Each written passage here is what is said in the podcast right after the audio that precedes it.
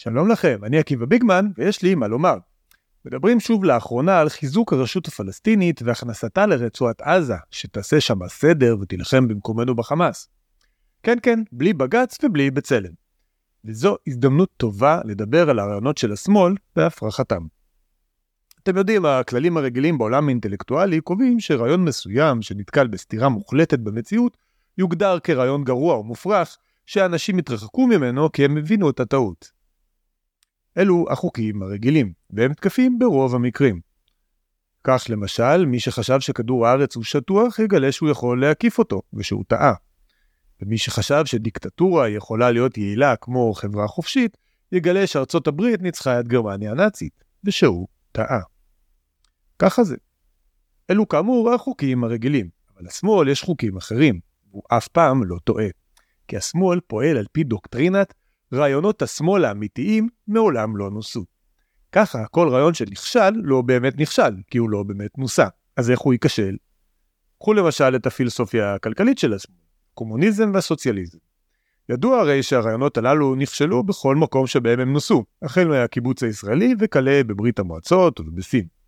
בדרך כלל הם הסתכמו גם בעוני, מוות וחורבן, חוץ מבמקרה של הקיבוץ הישראלי שלמזלו הרב לא באמת מיגר את הקפיטליזם. אבל זה לא אומר שום דבר. אנשים שהמציאו את הרעיונות הרצחניים האלה, ושחלקם רצחו בעצמם עשרות מיליונים, עדיין יכולים להיחשב כגיבורים, או לפחות כבחורים טובים עם כוונות טובות שקצת טעו. פשוט לא הצליח להם. ואת המיזמים הכושלים שלהם עדיין אפשר להכתיר, כניסוי לא מוצלח, או כיישום לא נכון של התיאוריה. התיאוריה, אם שאלתם, היא 100%. הקומוניזם אמיתי הוא אחלה. הוא פשוט מעולם לא נוסע. אז למה שלא ננסה אותו שוב? או קחו דוגמה נוספת, סתם אני זורק מהראש. השלום עם הפלסטינים. הסכם אוסלו היה דבר מצוין, רעיון מדהים ומעולה. הבעיה שהוא לא באמת יוסם, כי רבין נרצח, נתניהו עולה לשלטון ודפק את הכל. והיה הקטע הזה עם הפיגועי התאבדות ומאות הרוגים מדי שנה, אבל לא משנה. זה לא היה אוסלו האמיתי, כי אוסלו האמיתי לא יכול להיכשל, כי זה רעיון יפה, ורעיונות יפים לא נכשלים, הם פשוט מעולם לא מנוסים. אנחנו נדבר על זה היום בהמשך הפודקאסט, אבל כמו שאתם יודעים, עד היום חושבים אנשים באמת שאוסלו היה אמור לעבוד, אלמלא הימין הישראלי, החמאס, ערפאת והשמאל הישראלי היו מקלקלים את הרעיון המקסים הזה. לכן צריך לאפשר לו עוד צ'אנס ולתת לרשות הפלסטינית לנהל את רצועת עזה וללחם במקומנו בחמאס. כי הגיע הזמן לנסות סוף סוף את אוסלו כמו שצריך, כמו שהוא היה צריך להיות, באמת. וכך אנחנו ניתן שוב נשק לקבוצות חמושות פלסטיניות שיכנסו בישורנו לרצועת עזה, וזה חייב להצליח. כי כמו אוסלו, גם החמאס הוא רק רעיון. חמאס אמיתי חברים, מעולם לא נוסע. אני עקיבא ביגמן, ואתם מאזינים לפודקאסט אידיוטים שימושיים.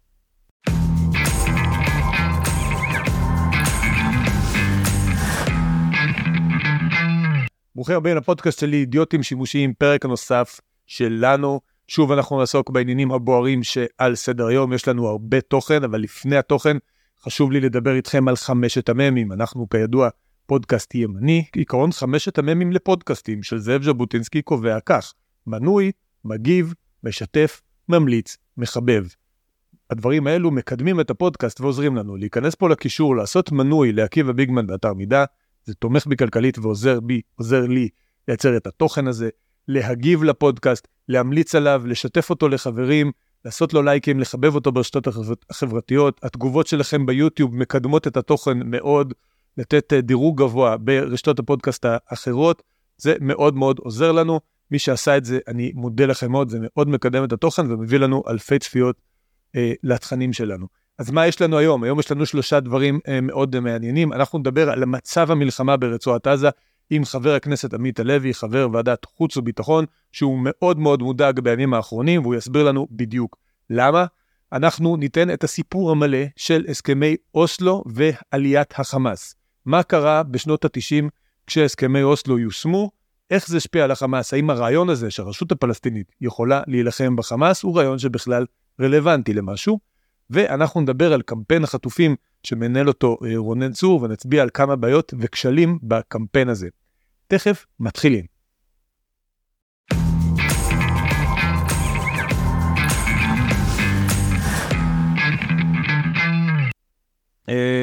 חבר הכנסת עמית הלוי, אתה חבר ועדת חוץ וביטחון, אתה מתחילת המלחמה בעצם, הייתה לך ביקורת עקרונית, מרכזית, על אופן שבו מתנהלת המערכה, ואני מבין שאתה בימים האחרונים לא נרגע, אלא להפך, אתה רואה שצדקת אולי באיזשהו מקום, בוא תפרוס לנו את התפיסה שלך. קודם כל, זה מתחיל ביעדים, אתה יודע, סוף מעשה אמר איזה נציג הממשלה פה בוועדה באיזשהו שלב, סוף מעשה בנחישות תחילה, הזכרתי לו, אתה יודע, שיש גם איזה מין דעה כזאת מאוד רחוקה, שסוף מעשה במחשבה תחילה.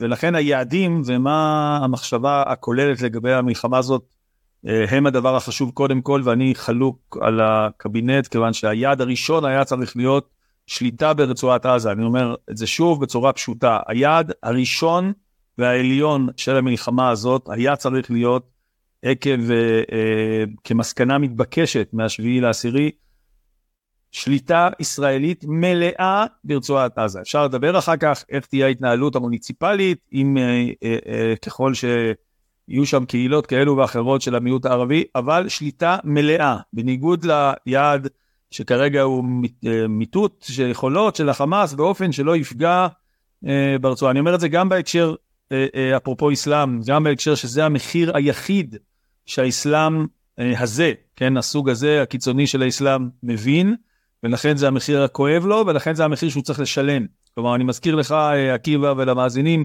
המלחמה הזאת מבחינת הארגון חמאס, הוא אותה מלחמה שחסן אלבנה וקרדאווי וטנטאווי וכל הזרם הזה של האחים המוסלמים, היא מלחמה על הוואקף, כן, על אדמת הקודש מבחינתו, על דר אל אסלאם, זאת מלחמה, זה ג'יהאד שמבוסס מאוד במחשבה המוסלמית שלהם, ולכן המסקנה המתבקשת הייתה צריכה להיות, עזה היא לא אדמת וואקף, עזה היא לא דר אל אסלאם, לא תהיה, היא תהיה חלק מארץ ישראל, זה היה צריך להיות המחיר וזה היה צריך להיות היעד.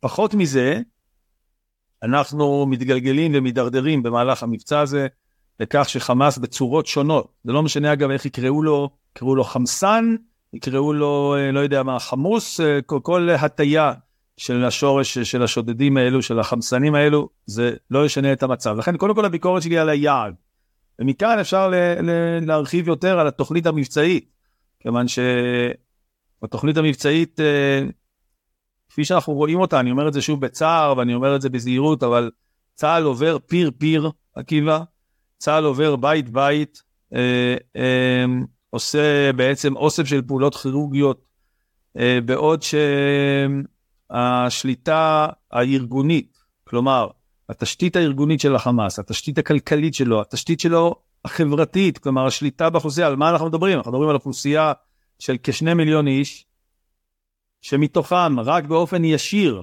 מחבלי החמאס והפקידים, מדובר על 100,000 איש, עם משפחותיהם אתה מדבר על 600,000-700,000 איש, זה המעגל הראשון, מעגל השני שחונך על ידי חמאס באינדוקטרינציה של ה-17 שנים האחרונות, 16 שנים האחרונות, מאז 2007, המבוגרים שבהם כידוע הצביעו חמאס ב-2006, זאת האוכלוסייה, בסדר? זה המרחב האנושי.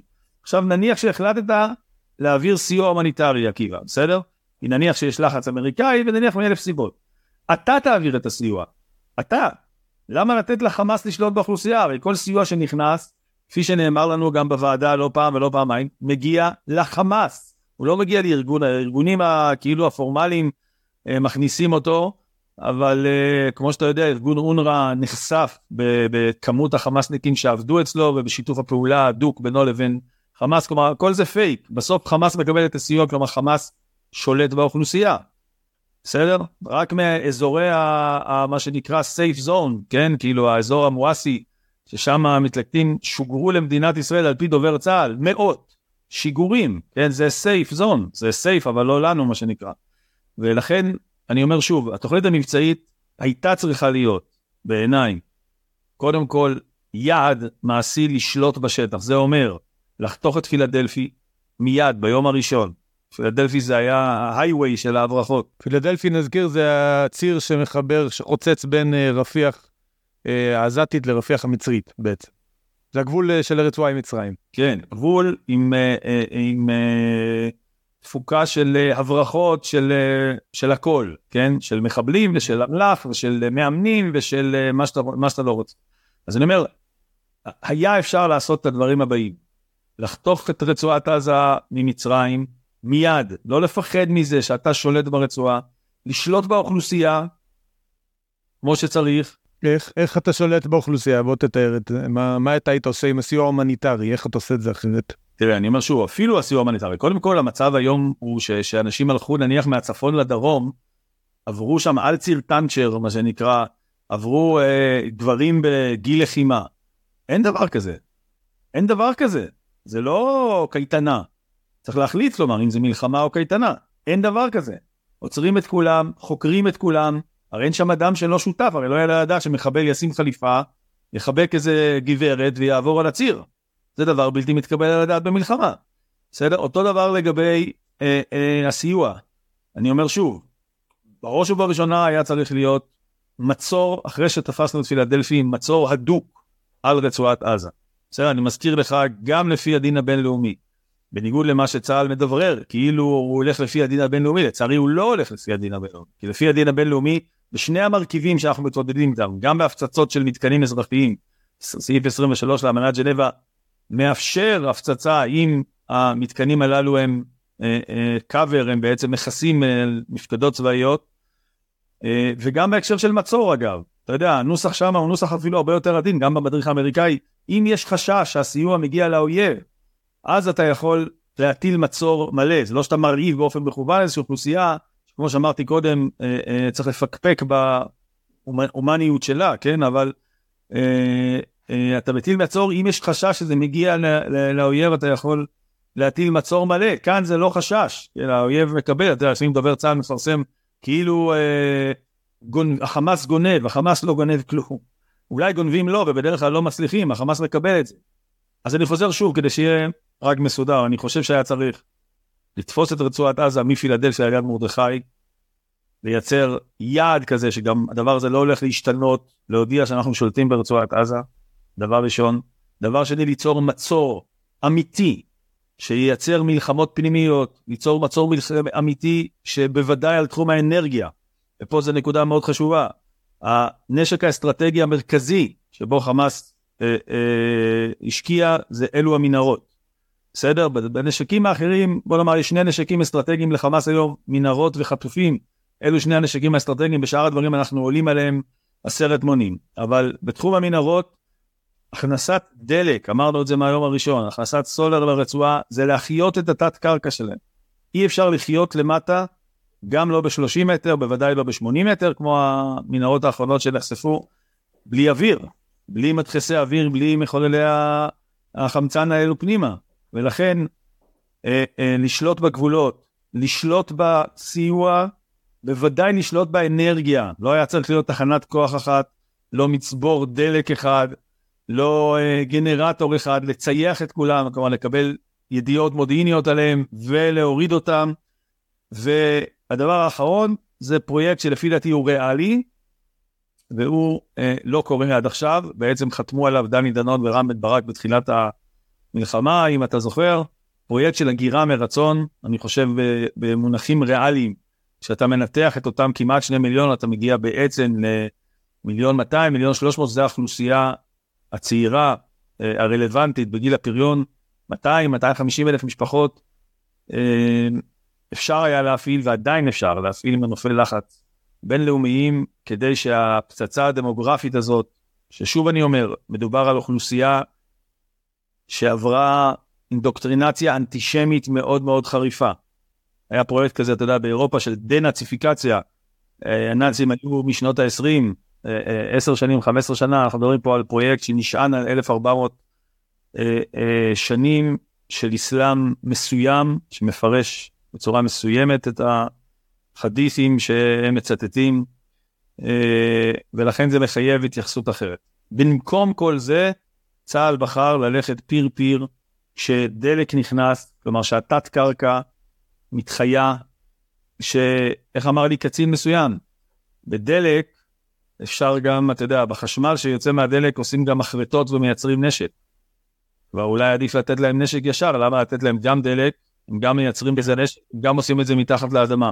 אז כל זה שינוי, אני אומר שוב, אני אומר את זה, וזה קשה לי לומר, כיוון שאנחנו, חיילינו והאחים שלי והאחיינים שלי, וכולם, אתה יודע, כולנו בתוך סג'איה וח'אן יונס, ומגבים את החיילים ומתפללים שכולם יעשו את העבודה כמו שצריך. אני אומר, אופן הזה של כניסה וייטנאמית כזאת, כן? זה לא בדיוק דומה, אבל תרשה לי בכל זאת, כלומר, ללכת פיר-פיר, אתה יודע, האמריקאים ניצחו בכל פיר, אבל הפסידו בסופו של דבר במערכה כולה, הביאו המון כוחות, כמו שאנחנו נמצאים עם המון כוחות בפנים, אבל זה לא דרך לנצח, ואני אומר לך יותר מזה, אני חושב שגם לפי התוכנית המבצעית של צה"ל,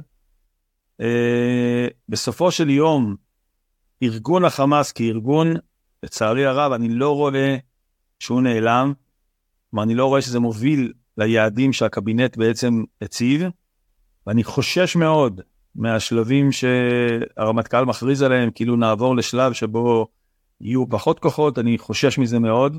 אתה יודע שלוחמת גרילה דווקא במצבים האלו היא מתעצמת, ואני אומר לך את מה שאמרתי בוועדה היום, אולי לסיום החלק הזה, בניגוד לצבאות, אתה יודע, אני שומע את הניתוחים שמנצחים את הצד השני, בניתוחים של חטיבות וגדודים, הדברים מתפרסמים גם בתקשורת. החמאס, אמנם הוא השתלט על מדינה, ונהיו לו כלי מדינה, כמו חינוך ותרבות ודת ודברים אחרים, אבל מבחינת הלוחמה, הוא לוחם כמו ארגון טרור.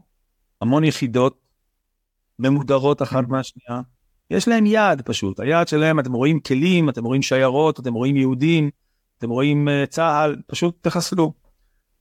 ויש המון יחידות נפרדות, כלומר זה לא שיש איזו היררכיה כללית, ויש איזה גורם מרכזי, אבל שיטת הפעולה של החמאס היא שיטת גרילה, ולכן ככל שצהל דווקא יעבור לשלב פחות דינמי, אני חושש שהתוצאות יהיו פחות טובות, אני אומר את זה פה וכעת בלשון זהירה, ולכן אני אומר, עוד לא מאוחר לשנות כיוון עקיבא, ולהגדיר גם את יעד השליטה, להחליט שאנחנו שולטים, לא לחשוב שמישהו יעשה את העבודה במקומנו, לא אמירויות, לא סעודים, לא מצרים ולא אחרים.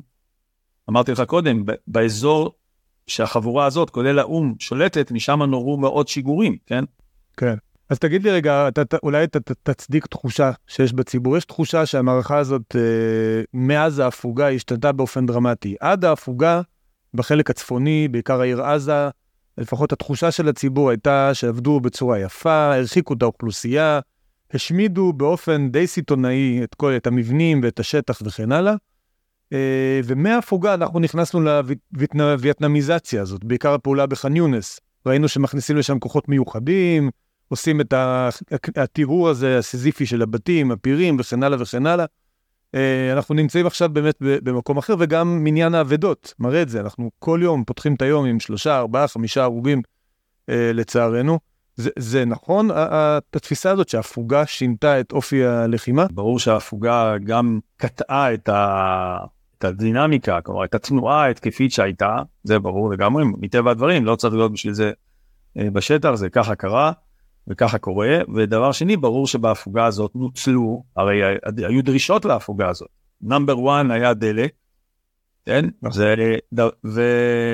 וחוץ מהדלק והפסקת האש, היה גם עניין של שחרור האסירים, והמעמד של חמאס בהקשר הזה בעולם הערבי מוסלמי ובכלל, אבל הדברים העיקריים זה היה אותם ימים שבהם נאסר עלינו לטוס, מעל מקומות, הייתה הפוגה, הפסקת האש, והיה כמובן את הדלק שחזר, וזרם באותם מאגרי דלק תת-קרקעיים לטובת המערכת התת-קרקעית של החמאס, אז ברור לגמרי, חוץ מעצירת הדינמיקה, הדבר הזה יצר שיקום של היכולות של חמאס, ואני חושב שזה מובן לגמרי, אבל אני אומר שוב, בעיקר הביקורת שלי היא לא רק על הפעולה הזאת, אני עצמי התנגדתי לעסקה הזאת בכלל, מסיבות נוספות, אבל בעיקר הביקורת שלי שהתנועה הזאת, גם בחלק הראשון שלה, הייתה תנועה שתכליתה הוא לא לתפוס את השטח, אנחנו בעצם עושים פה עקיבא סבב, אולי סבב גדול יותר מהסבבים שהיו, אבל אנחנו לא מייצרים שינוי אסטרטגי.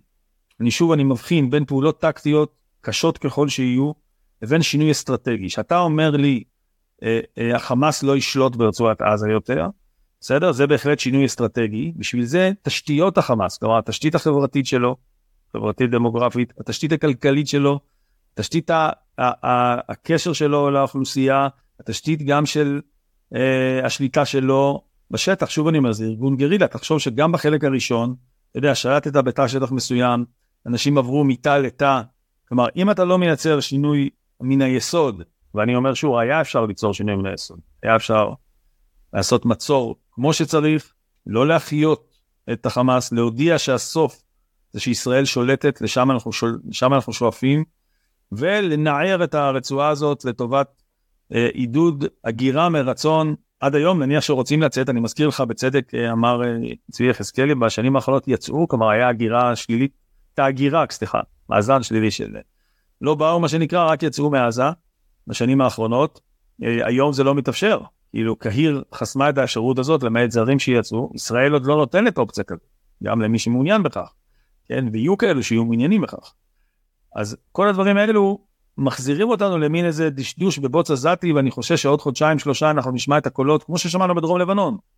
למה אנחנו בבוץ העזתי, למה אנחנו בארבזים במטווח, ונידרש לצאת. כלומר, אם אנחנו לא מתכוונים ברצינות לשלוט שמה, אנחנו מתנהלים בעצם במין איזה צעדים, בנסות לחסל מחבלים כאלו ואחרים, בעוד שהתשתית, אני אומר, הרחבה של חמאס, בדרום הרצועה, אני אומר שוב, גם בצפון, באופן שהיא שוקמה, היא עדיין קיימת, והאחיזה שלו באוכלוסייה היא קיימת, לא יצרנו הפרד ומשול בתוך האוכלוסייה הזאת, להפך, הזיקה היא חזקה מאוד, ולעשות את השינויים האסטרטגיים האלו, הייתה דרושה תוכנית אחרת לגמרי, זה לא מה שקורה לצעד. אתה חושב שעוד יש סיכוי, או שאתה רואה שחורות פה? אפשר לשנות את הכיוון? לא, ברור שאפשר לשנות, קודם כל זו החלטה של הקבינט, כלומר, שמעתי את ראש הממשלה, מדבר על שיבוא גוף אחר, מנהל אזרחי, אגב גם בהקשר הביטחוני, אתה יודע, אני שומע, אומרים, הרמטכ"ל אומר, יהיה לנו חופש מבצעי, כלומר זה התחיל משליטה ביטחונית, עכשיו זה חופש מבצעי לפעולה, אנחנו נעשה את זה כמו ביהודה ושומרון, כלומר כמו בג'נין, אני מזכיר לך בג'נין, כשעשו את חומת מגן, לא היה יעד, להשמיד, כמו שנאמר בהחלטת הקבינט ביעד הראשון, להשמיד את הרשות הפלסטינית. לא היה יעד כזה, היה מבצע נגד אירועי טרור. אבל אם היעד שלנו הוא להשמיד את החמאס, אם זה היעד, כמו שאמר שר הביטחון, ומחרות נמחה את זכר המלך, ושאר הביטויים, אם זה הכיוון, אז על פניו, התוכנית המבצעית הזאת לא מובילה ליעד הזה. אגב, אני פשוט מציע להביט על הנתונים, כלומר, כמה מחבלים נהרגים, כמה פירים, זה טור אינסופי, עקיבא. בדרך הזאת שאנחנו הולכים פיר-פיר, וכמו שאמרת קודם בצדק, אנחנו נפגעים, אגב, בממוצע דומה כל יום, 3-4 הרוגים, עם 8-9 פצועים קשה ובדוני, שגם אותם לא תמיד מדגישים, זה טור אינסופי. אני מציע לשנות כיוון, אתה שאלת אותי אם אפשר, התשובה היא אפשר, ואני אומר שוב, במשפט אחד ברשותך, פשוט, צריך לתפוס, קודם כל להגדיר שאנחנו שולטים בארץ, כן, שאנחנו נשלוט בעזה, לומר את זה, אנחנו שולטים בעזה, לא ניתן לאף אחד בחצר שלנו, בסלון שלנו, כל אחד שיגדיר איך שהוא רוצה, לנהל פה מרחב אקס-טריטוריאלי, שבו בסופו של דבר גדלה מפלצת מהסוג הזה. לכן אנחנו צריכים לשלוט בזה, ולכן אנחנו צריכים לשלוט במעברים, שליטה מלאה שלנו, ולכן אנחנו צריכים לשלוט בסיוע, ולכן אנחנו צריכים לשלוט באוכלוסייה, ואם נעשה את כל זה, וכולל לעודד אותה להגר למקומות אחרים, שזה בהחלט דבר אפשרי, ככל שככה נוותר את הרצועה, לא ביטור רק בנחל עזה, איפה שעושים היום, אלא על זה, בסופו של דבר אפשר ליצור קנטונים קטנים כאלו ואחרים, שאולי יתנהלו מוניציפלית בדרך כזאת או אחרת, אבל שליטה ישראלית תהיה מלאה. כרגע המגמה וגם התוכנית המבצעית, היא לא לשליטה, אלא היא פעולה נקודתית, גם אם זה 1000 נקודות. עיקור של החמאס ממש מתוך האוכלוסייה, למה לא מטפלים ב50,000 פקידים של החמאס? אגב, מה, הם פחות חמאסניקים אתה חושב מהמחבל? הם לא פחות חמאסניקים, תומכים בחמאס, פועלים למען החמאס, למה אותם לא עוצרים? מה, הם לא שותפים? לא יודע, היינו בניר עוז, אולי נסיים בסיפור הזה, היינו בניר עוז, שבוע שעבר, בשבילי זה היה סיור קשה, אני לא יצא לי להיות באושוויץ, אז יצא לי להיות בניר עוז, המראות, היו שם מראות קשים מאוד, בית אחרי בית, אתה יודע, אמר שם עמית, הקיבוצניק שהדריך אותנו בסיור הקשה הזה, צביע מול ניר עוז, רואים שם את הכפר חוזה, או מה שנקרא בצבא חירבת חזאיה, אמר לנו 1,000, עקיבא, 1,000 נשים, ילדים, וגם גברים, ומחבלים חמושים, אבל הוא אומר הם היו המיעוט, נשים וילדים, כ-1,000, היו בניר עוז, מהבוקר עד השעה 2 בצהריים, שדדו, אנסו, רצחו, ערפו, שרפו, בזזו, ילדים ונשים. עכשיו אתה מסתכל על הכפר הזה, אתה רואה אותו כבר 2.5 חודשים, שלב, ילדים מסתובבים ברחובות, אנשים הולכות למרכז, הולכות לקנות בשוק, זה הדבר. נדמה לי שצהל יגיע לשם באיזשהו שלב. מה יהיה דין אנשים, מה יהיה דין הילדים, אלו שרצחו, וכבר אנחנו לא במוד בכלל של מלחמה באויב הנאצי הזה, שנקרא לפתחנו, זה קשור לעוד דברים שלא דיברנו עליהם כאן, כמו העובדה שהכנסת טרם העבירה, אפילו לא הסכימה להעלות את הצעת החוק שהגשתי עם כמעט 48 ח"כים לעשיית הדין במחבלי החמאס ועוזריהם, כפי שהיה בנאצים, כלומר כל ההסתכלות, הסתכלות עדיין על חמאס כארגון טרור, שאנחנו כאילו נקודתית וכירורגית פוגעים בו, ומשמרים אוכלוסייה שכמו בחוזה, שעל ילדיו ונשיו שרפו את ניר עוז, אנחנו מתייחסים אליו נקודתית, כאילו שאנחנו מדובר פה באיזה ארגון קטן. אני חושב שאם נלך בדרך הזאת, חמאס יישאר בעזה, ואני חושב שעדיין אפשר לשנות כיוון. אני מקווה שכך יקרה.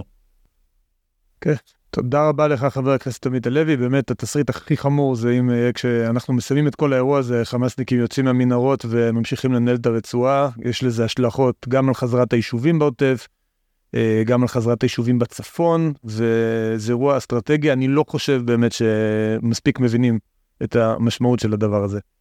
אני מקווה מאוד שתוכל לשנות את הכיוון, ואני מודה לך מאוד. להתראות. ביי ביי. להתראות. אורות טובות. אז רואה את זה.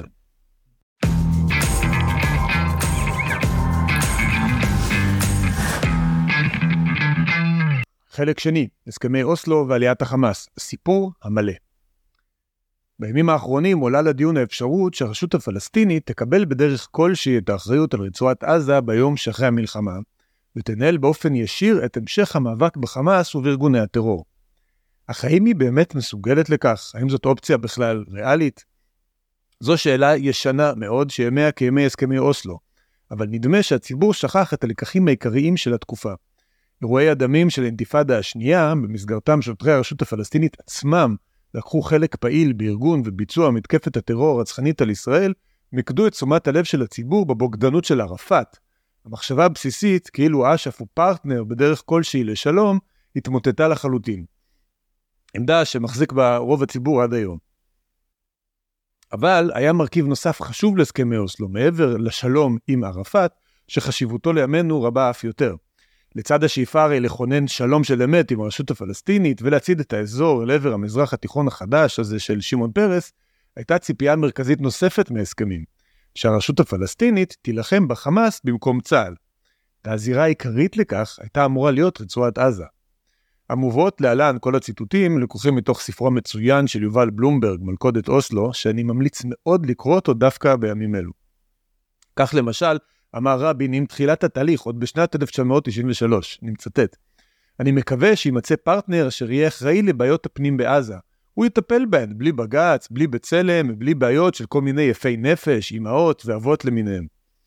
בהזדמנות אחרת אמר רבין, אני מעדיף שהפלסטינים יצטרכו להתמודד עם השלטת סדר בעזה. אולי הפלסטינים יעשו את זה יותר טוב מאיתנו. אל תדאגו, שם לא יהיו בגצים, האגודה לזכויות האזרח לא תבוא לשם לבדוק או לבקר, יש להם את הכללים שלהם, אבל העיקר הוא שלא חיילי צה"ל יעשו זאת. סוף ציטוט. זו הייתה התפיסה. ישראל התקשתה להתמודד עם התפתחותו של החמאס בשטח, ברשות הפלסטינית שנתפסה כגיבורים מקומיים, כפי שתיאר זאת בזמנו נחום ברנע, היא זו שתוכל לעשות שם סדר, אני מצטט אותו. הם חזקים ומטילי אימה, לא יהיה גורם שייטיב מהם ללחם בחמאס, כך ברנע. כדי להבין את ההקשר לאירועים ולשאיפה המדינית הזו, צריך להיזכר בקצת רקע. החמאס, בניגוד לאש"ף, היה מאז ומתמיד גורם מקומי שצמח מתוך השטח הפלסטיני. מדובר בארגון שצמח על בסיס תשתית חברתית-תרבותית של אחים המוסלמים, שפעלה ברצועת עזה עוד מאמצע שנות ה-70, ויצרה רשת ענפה של מוסדות צדקה, חינוך ודת. בשנת 1988, הארגון חמאס נוסד באופן רשמי, בשמו המוכר כיום, והוא התחיל לקחת חלק באינתיפאדה ובתקופות גוברות נגד ישראל. אש"ף, לעומת זאת, היה ארגון טרור לוחמני שבסיסיו פעלו מחוץ לגבולות המדינה, בירדן, בלבנון ובסוף בתוניס. כשאש"ף תמך בסדאם חוסיין במלחמת המפרץ, מדינות המפרץ העבירו לחמאס את תקציבי התמיכה שלהם בפלסטינים, כל נושא הרווחה והחינוך. וכך בתחילת שנות ה-90, כאשר החלו השיחות באוסלו, החמאס כבר היה גורם חזק ומבוסס היטב בשטח, בעיקר ברצועת עזה. התיאוריה של אוסלו הייתה כי דווקא חולשתו של ערפאת והתלות שלו בהסכמה הישראלית ובהכרה מהמערב, יהפכו את המלחמה בחמאס לאינטרס ישיר ומרכזי שלו. וכך הרשות הפלסטינית תוכל להחליף את ישראל במאבק בטרור. כפי שהסביר בזמנו אלוף במיל שלמה גזית, מצטט. בין הפלסטינים בשטחים תפרוץ מלחמת אזרחים עם תחילת המינהל העצמי, אך השפעתה על ישראל תהיה מינימלית, והזרם המרכזי באש"ף יוכל להתגבר על מתנגדי ההסכם. סוף ציטוט. זו הייתה השאיפה. אולם מהר מאוד התברר כי בין השאיפה הזו לבין המציאות יש פער גדול מאוד. לא ברור בכלל האם ערפאת רצה להילחם בחמאס בנחישות הנדרשת, אבל יותר גרוע, גם לו באמת היה רוצה, לא בטוח בכלל שהוא היה יכול. בשנות השיא של אינתיפאדה הראשונה נרצחו בממוצע כ-25 יהודים מדי שנה בפיגועי טרור. מחיר היה כואב, והרצון בציבור הישראלי לשלום והפסקת שפיכות הדם עלה. אלא שחתימתם של הסכמי השלום הביאה דווקא לתוצאה הפוכה ולהסלמה בפיגועים. בשנת 1993, במהלכה נוהל המשא ומתן החשאי באוסלו ונחתמו הסכמים, בממשלת רבין, נרצחו 58 ישראלים. 21 מתוכם אחרי הטקס החגיגי בבית הלבן בספטמבר. בשנת 1994 נרצחו 77, 38 מהם בפיגועי התאבדות, בשנת 95 נרצחו 68 ישראלים, ובשנת 96 נרצחו 84 ישראלים, 58 מהם בפיגועי התאבדות. המספרים פשוט מטורפים. נתונים מראים בבירור, כי ככל שהתקדם השלום, התקדם גם הטרור, שיצא במהירות משליטה. והוא גם שינה את אופיו, בפיגועים ספורדיים, בהם נהרגו בדרך כלל אדם אחד או שניים, בדקירה, בקבוק תבערה או ירי מזדמן, החמאס השתכלל והחל לבצע פיגועים המוניים באמצעות מכוניות תופת ומחבלים מתאבדים. דבר יצר מבוכה קשה לממשלת רבין, שמכרה לציבור הרי שחר של יום חדש, וגרמה ללחצים אדירים בניסיונות לשנות את המגמה ולגרום לערפאת למלא את חלקו בהסכם.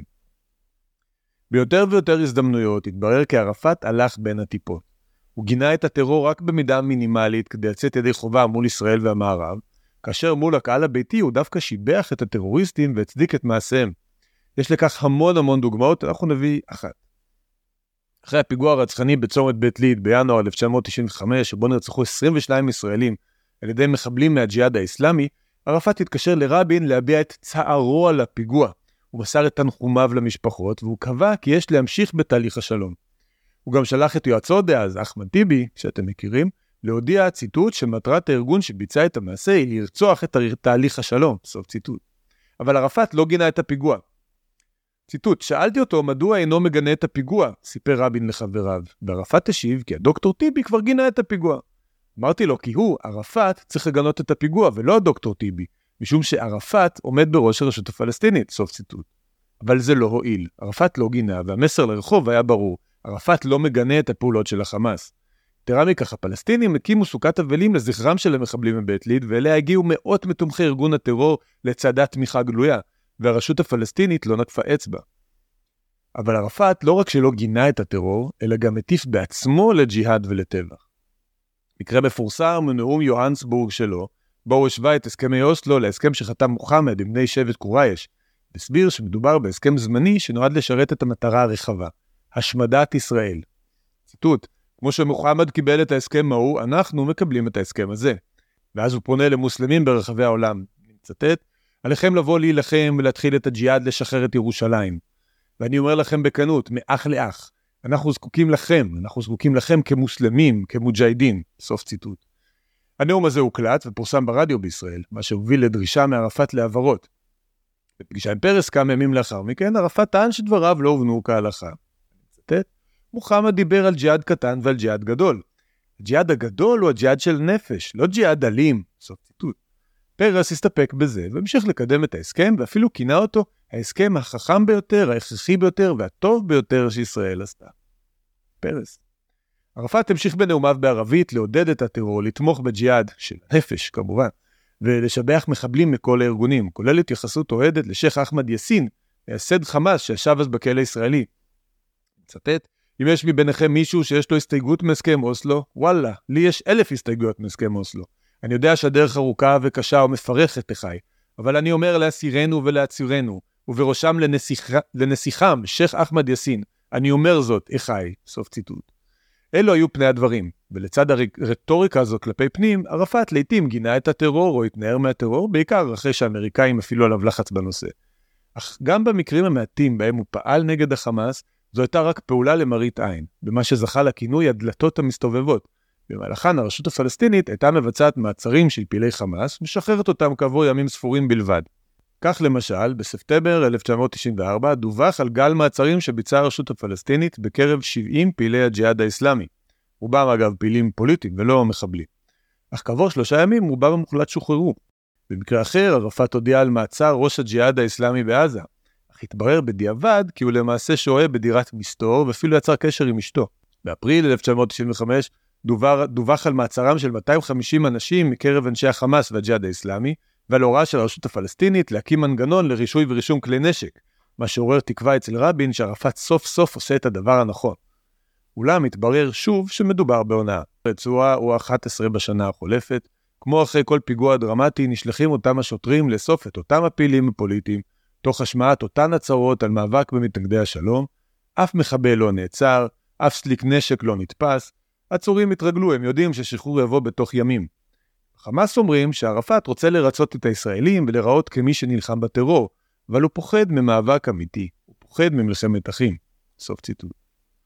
וכך זה נמשך במשך כל תקופת אוסלו. ערפאת לא נלחם בחמאס, הוא לא רצה לעשות זאת ולא יכל לעשות את זה, גם אילו הוא היה רוצה.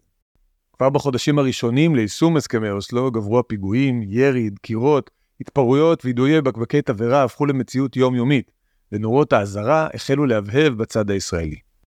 ציטוט: בשבועות הראשונים של הממשל העצמי הפלסטיני בעזה התברר לנו בעליל כי ערפאת ואנשיו אינם משתמשים בבסיס הכוח החדש שלהם כדי לפרוק באופן שיטתי את נשקם של החמאס ושל גופים אופוזיציונים אלימים אחרים. סוף ציטוט. כך כתב בספרו אורי סביר, מנכ"ל משרד החוץ בזמנו תחת פרס. וכבר אז הפלסטינים סיפרו לסביר סיפורים. אתם לחמתם נגד הטרור רק בכוח ונכשלתם, אמר לי חסן אספור כשנפגשנו בראשונה בעזה. לערפאת יש אסטרטגיה שונה, והיא תצליח. תשמחו עליו, חזקו אותו ותראו. אנחנו מקיימים מסע ומתן עם חמאס, ורבים מאנשי חמאס עוברים לצד שלנו. סוף ציטוט. וכך אכן קרה, כאשר במקום להילחם בחמאס, ערפאת הגיע איתו להסכמות. ביולי 1995, הרשות הפלסטינית וחמאס החלו במגעים על הבנות לפיהן החמאס, ציטוט, יחדול מפעילות צבאית מתוך שטחי הרשות הפלסטינית, שבאותו זמן היו עזה ויריחו בלבד. פיגועים שיוצאים משאר ערים הפלסטיניות, הכפרים והשטח שסביבם, עם זה לא הייתה לרשות הפלסטינית כל בעיה. הסכם הסופי נחתם בדצמבר, ובמסיבת עיתונאים משותפת הכריז החמאס, ציטוט, כי אין מטרתו להביך את הרשות הפלסטינית, סוף ציטוט. ודובר הרשות, סלים זנון, אמר, אנחנו לא מגיניה של ישראל. המטרה בהסכם הייתה ברורה, להוריד את הלחץ מהרשות כמי שלא מטפלת בטרור שבשטחה, ובמקביל לאפשר לחמאס להמשיך לעבוד כרגיל, למען המטרה המשותפת. אשף שהובא ארצה מטוניס, קיבל נשק, תחמושת ואימונים כדי להילחם בחמאס, בלי בגצים ובלי בצלמים, הוא החליט שאין פתרון צבאי לטרור, ופעל מול חמאס באמצעים פוליטיים. המודיעין הישראלי, דרך אגב, טען בזמן אמת שההסכם הזה הוא עניין של פרשנות. המצב היה כה חמור עד שכבר בספטמבר 1994, 4 חודשים בלבד אחרי שנחתמו הסכמי קהיר, מה שמכונה עזה ויריחו תחילה, והיו למעשה המימוש הראשון של הסכמי אוסלו, פחות מ3 חודשים אחרי שערפאת נכנס לעזה בליווי אלפי מחבלי אש"ף, רבין כבר הבין שהעסק לא בדיוק עובד. אני מצטט. אם הפלסטינים לא מסוגלים לספק ביטחון כפי שהתחייבו, הבסיס לכל התהליך בסימן שאלה. אם הפלסטינים לא יוכיחו יכולת להשתלט על ביצועי הטרור של החמאס והג'יהאד, נצטרך לשקול באיזה מידה יש להמשיך את המשא ומתן על העברת הסמכויות ועל יישום ההסכם. לא נקבל מצב שבו הצד הפלסטיני אינו ממלא את חלקו בהסכם, ואנחנו נמשיך כאילו לא קרה הדבר. סוף ציטוט. מפקד אוגדת עזה דאז, דאטה לובדורון אלמוג, אמר את הדברים בצורה פשוטה. 39 מקרי ירי מאז האוטונומיה, ופלסטינים לא תפסו אף מחבל. בראיונות לעיתונות הודה רמטכ"ל דאז זהוד בראק, שיישום הסכמי אוסלו הביא להחרפת המצב. ציטוט. האם נכונה הטענה שביצוע הסכם אוסלו יצר את התנאים שבהם יכלה המפלצת הזאת לשפר את יכולת הפעולה שלה, נשאל ברק על ידי העיתונאי רון בן ישי, והוא השיב, אין שום ספק. על רקע ההידרדרות הביטחונית המהירה הזאת, פרסם רפי איתן, מבכירי המוסד לשעבר, מאמר שסקר את המציאות החדשה, והוא הציע לבחון את הכל מחדש. ציטוט: הודעתם של יאסר ערפאת ודובריו כי מצאו שפה משותפת עם חמאס, סתמה את הגולל על יכולתם ורצונם של הפלסטינים לחיות בשלום עם ישראל. כך הוא כתב בידיעות אחרונות בדצמבר 94. לדבריו, מאז שעברה השליטה ברצועת עזה על ידי ערפאת, איבדה ישראל את השליטה בנתיבי הברחה לרצועה כדי לא לפגוע בהסכמי אוסלו, מה שהביא להברחת כמויות נשק שאין לדבריו מעבר לכל דמיון. הוא אומר כך, יש ציטוט, יש עדויות לכך שהמגפה הולכת ומדביקה אפילו כיסים ראשונים בתחומי הקו הירוק, בין ערביי ישראל. איתן קרא לממשלה להכיר בעובדות ולחשב מסלול מחדש. ציטוט, אני יודע שקשה להקל זאת, במיוחד למי שהאמינו שעידן חדש הגיע. אני יודע שיש עוד מי שמאמינים שהורדת ההתנחלויות תעזור לערפאת להחזיר לעצמו שליטה ולהתמתן. אין לכך כל סיכוי. ייתכן שערפאת ידע לתמרד ולשרוד, אבל הוא לא יוכל יותר להדביר את הטרור ולקפות שלטון מסודר. המיליציות הפיראטיות עברו את נקודת האל-חזור. העם הפלסטיני אינו מוכן ואינו נכון לשלום עם ישראל, לפחות לא בעתיד הנראה לעין. סוף ציטוט. אלו היו פני הדברים בחודשים הראשונים של הסכמי אוסלו, לפני רצח רבין, לפני עליית הליכוד ונתניהו שרצח את השלום, כאשר המצב היה בשליטה מלאה של ממשלת השמאל, והכל התקדם על פי תוכניתם של אדריכלי השלום. לנו בעיתונות עד היום כאווירת אופוריה בישראל, שבה חיינו בתחושה שהעולם נפתח בפנינו ושהכל יהיה טוב. אז הם לא הצליחו להילחם בחמאס. ההמשך פחות או יותר ידוע. דווקא בתקופתו של נתניהו חלה ירידה בפיגועים, אבל הרשות הפלסטינית שברה את הכלים במהומות הכותל, בהם לראשונה נשק שנמסר לידי השוטרים הפלסטינים הופנה כלפי ישראל. ישראל של סוף שנות ה-90 התנהלה בין הטרור האשפי לבין הטרור החמאסי, שהמשיך להכות תוך עצימת עין מצידו של ערפאת, עד ההתפוצצות המלאה באינתיפאדה השנייה, שבמהלכה הצהיר ראש אמ"ן דאז, עמוס מלכה, שערפאת נותן את ברכת הדרך לפיגועים, וכי למעשה אין כבר הבדל בין ארגוני הטרור השונים. ציטוט, האינתיפאדה הנוכחית כבר אינה עממית, אלא מכוונת מלמעלה על ידי מנגנוני הביטחון הפלסטינים. כך עמוס מלכה. ומה קורה היום? מבצע חומת מגן החזיר את הנוכחות הצבאית של ישראל לשטח, ובמשך השנים שאחריו נוטרלו באופן שיטתי תשתיות הטרור ביהודה ושומרון, מה שיוצר את האשליה כאילו הרשות הפלסטינית כיום היא משהו אחר, שאפשר לראות בו שותף במאבק נגד החמאס והג'יהאד. אבל גם זה בלוף. כל התסמינים המדאיגים שהיו בשטח בשנות ה-90 קיימים גם כיום. מערכת החינוך של הרשות הפלסטינית רוויה בהסתה אנטישמית קשה מהסוג הברברי והירוד ביותר.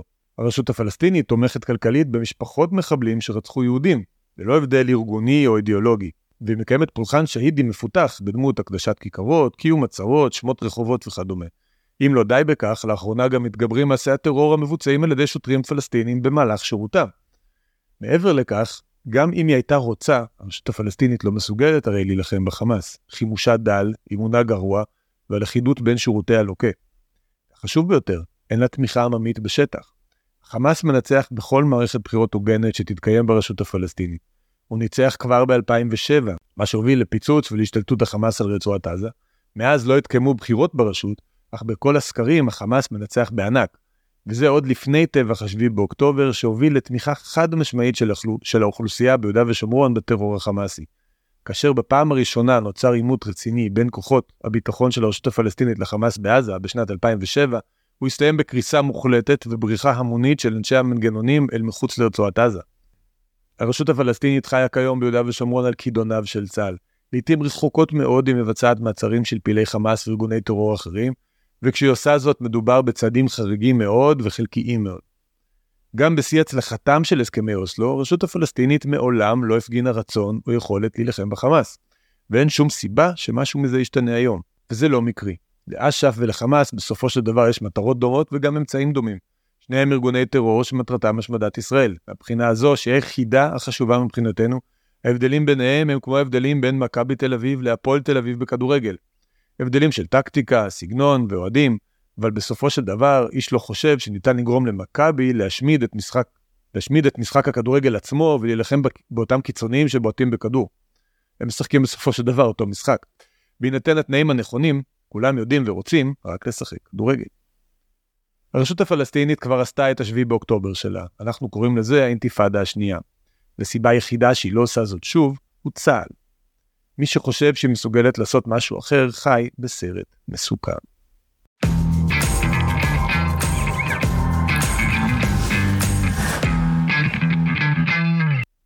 חלק שלישי, קמפיין החטופים ירד מהפסים. אם הקמפיין שמוביל מטה החטופים בהובלת רונן צור נועד לזרוע פלגנות, הרי שהוא מצליח במטרתו. ראשית התפלג גם מטה עצמו, כבר בחודש הראשון למלחמה עם פרישה של חלק ממייסדיו. לאחר מכן, במפגש זום של המטה, הוביל להשתקה של משפחות חטופים שלא הסכימו עם הקו של הקמפיין. אחר כך הוא הביא לימותים פומביים בין אבות חטופים בפריים טיים בתקשורת, וכעת, ממש בימים האחרונים, הוא משתמש בחטופים שהושבו בעסקה למתקפות נגד ראש הממשלה נתניהו, שכביכול לא אכפת לו מהחטופים, וכך הוא מנקר גם את הפוליטיקאים בימים. הדאגה לחטופים והשבתם מארצה היא נושא מרכזי, המצוי בקונצנזוס לאומי, ואפילו בינלאומי, מאז האסון ב7 באוקטובר. אבל הקמפיין שמוביל רונן צור מצליח להרוס גם את זה. הוא הצליח להפוך אפילו את סוגיית החטופים לנושא פוליטי ומקטב, ובמקום שזה יהיה נושא שמאחד אותנו במאבק נגד האויב המשותף, זה הופך לעוד נושא נוסף שמפלג ומלבה את השנאה בתוך ישראל. השוואה בין הקמפיין הנוכחי לקמפיין לשחרורו של גילד שליט לפני 12 שנים מאלפת. הקמפיין ההוא בחר באסטרטגיה אחרת לגמרי. המטרה הייתה להרחיב את מעגל התמיכה בשחרור שליט, לייצר עדה למטרה ולרתום כמה שיותר מדעת הקהל לטובת המהלך. הצבעים היו כחול לבן, בניגוד לאדום לבן הלוחמני של צור, והמסרים מאחדים, הילד של כולנו, גלעד עדיין שם, הצילו וכדומה. מארגני הקמפיין ידעו מה הם עושים. ציטוט, לא ידענו מתי זה יהיה, אבל רצינו שביום שהממשלה תדרש להחליט, תהיה למשפחת שליט תמיכה ציבורית רחבה. כך הסביר שלומי אבנון שמשרדו ניהל את הקמפיין. היה ברור שהמהלך ילווה בהקרבה גדולה של ישראל. וכדי לממש את החזרה של גלעד, היה קריטי שתהיה תמיכה ציבורית שתפעיל לחץ. במסגרת הזו, משפחת שליט התחברה למשפחת ארד, ונוצר תדמית של קונצנזוס ישראלי רחב. הקמפיין בניהולו של רונן צור עובד מאוד אחרת. לא מדובר בקמפיין של אחדות, הסכמות וקונצנזוס. הכוח של צור כיועץ אסטרטגי וקמפיינר הוא אחר לגמרי, הרבה יותר חזק בקמפיינים פוליטיים, שמאפיינת אותם תפיסה של נגטיב אגרסיב. וזה מה שאנחנו רואים כאן. זה משהו אחד כשאסטרטגיות תקשורתיות אגרסיביות ולחמניות משמשות לקידום אינטרסים פוליטיים ועסקיים. אבל זה משהו אחר לגמרי כשמשתמשים בהם לקדם אינטרסים לאומיים. תחת הקו החדש, מטה החטופים נראה יותר ויותר כמו המשך של מחאת קפלן באמצעים אחרים. אותם צבעים, אותם מסרים, אותן שיטות, מטרה מחללת את האמצעים. הקמפיין מתמקד בהתקפות על הממשלה, בלי לדבר על החמאס. התקפות הן בתוך ישראל, במקום לפחות לשלב בדברים קמפיין בינלאומי אגרסיבי על ממשל ביידן, סוכניות האום וכמובן נגד החמאס. הקמפיין מציג את ממשלת ישראל כגורם העקשן, האכזר, שבגללו נזקה והחטופים לא חוזרים. הצעדות שלהם פונות לירושלים, ההפגנות שלהם אל הקריאה, כאילו ממשלת ישראל חטפה את האזרחים, וכאילו ההחלטה לחזרתם תלויה אך ורק בה. כאילו לא אכפת לממשלה מהחטופים. חשוב לומר, בכלל לא בטוח שהקמפיין הזה עובד לטובת עסקה. להפך, חמאס, קטר ואיראן בוחנים היטב את האווירה ומעלים את המחיר. בישראל המחאה לוחצת על הממשלה לבצע עסקה כמעט בכל מחיר, והאויב מבין היטב את המשמעות, וכבר הודיע שהתנאים הפעם יהיו הרבה יותר גבוהים. האם זה מה שטוב למשפחות ולחטופים? ספק גדול. קמפיין שליט לקה באותה בעיה, אבל לפחות הוא עשה זאת דרך יצירת קונצנזוס ישראלי, שהגיע למסקנה שהסיכון שבעסקה מוצדק. קמפיין החטופים הנוכחי עושה משהו אחר חמור הרבה יותר. הוא מנסה להשיג את המטרה דרך פילוג וסכסוך העם בעיצומה של מלחמה, פגיעה בקונצנזוס לגבי מטרותיה והרס הלגיטימציה של ממשלת ישראל להמשיך במערכה. הדברים האלה בהחלט קשים, הלוואי שלא הצורך בכלל להגיד אותם. אבל כשהמחאה הזאת נראית כמו המשך של קפלן באמצעים אחרים, חובה לאומרם. הקמפיין של רונן צור פוגע במדינה ופוגע בחטופים.